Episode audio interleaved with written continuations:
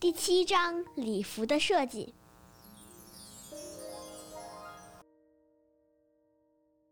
从那一刻起，他们开始忙着修改礼服，忙得像两个陀螺一样。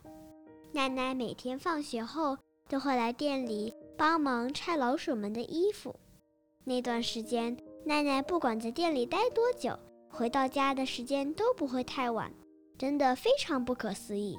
不过小斯是魔女，就算发生什么不可思议的事，也不足为奇吧。小斯虽然可以使用魔法。却也跟奈奈一样，拿着老鼠们的旧衣服，一件一件地剪着线。奈奈问：“小斯，你为什么不用魔法穿衣服呢？这样不是很麻烦吗？”小斯回答道：“你真没有礼貌！本店可是高级的礼服修改分店。可是你不是魔女吗？”可东见状，马上请奈奈吃蛋糕，然后说：“在我们的世界。”用魔法制造出来的东西都被视为便宜货，而我们什么都行魔法商店是质量第一的高级店，所以制作的东西绝对不使用魔法。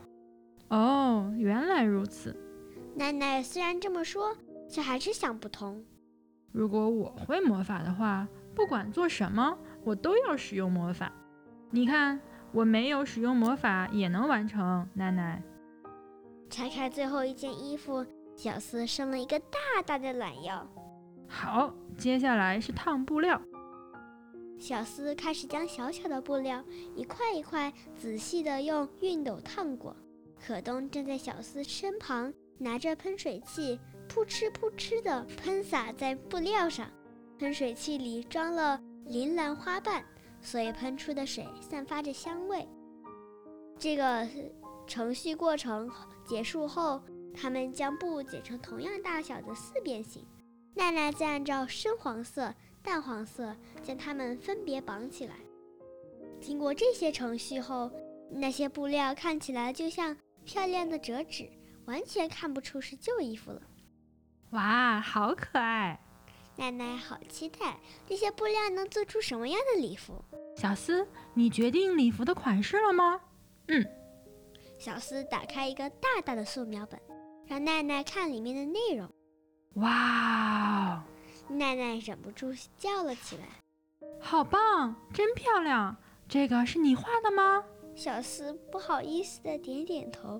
那那件拼布礼服用缎带和蕾丝来镶边，裙子部分因为有许多可以使用的布料，因此足够让裙子蓬起来。礼服的背面也很可爱。小四从一个小盒子里取出一个像帽子一样的金色物品，戴在食指上。那个物品上刻了一只猫，眼睛的部位镶着宝石，而它最上头的部分则有许多凹点。这个叫顶针，奶奶没见过吧？奈奈点点头。可东轻咳几声，解说了起来。所谓的顶针是做针线活时。按压针头时使用的工具，您看上头设计了许多凹点，就是为了方便使用。可是奈奈，这个不仅仅是单纯的顶针而已哦。你看，小四用带着顶针的指头咚咚地敲着设计图，随即设计图便浮出纸面，如跳舞般的慢慢转着圈立起立了起来。哇！奈奈曾看过 3D 电影，不过都比不上这个厉害。礼服后侧所系的长缎带也因为这个魔法而看得一清二楚。好漂亮！穿了这件衣服，任谁都想跳舞。小斯大人精湛的手艺早就声名远播，每位魔女都十分崇拜呢。可东那仿佛是在说自己的事情似的得意模样，让奈奈忍俊不禁。却也有点羡慕，小四和可东是仆女和魔女和仆猫的关系。小四有点高傲，可东过于彬彬有礼，但两人像好友或家人般，不能没有彼此。不过小斯和可东对待他的态度已经不像客人那样生疏，这让他很开心。奈奈轻轻地笑了起来，哼哼哼。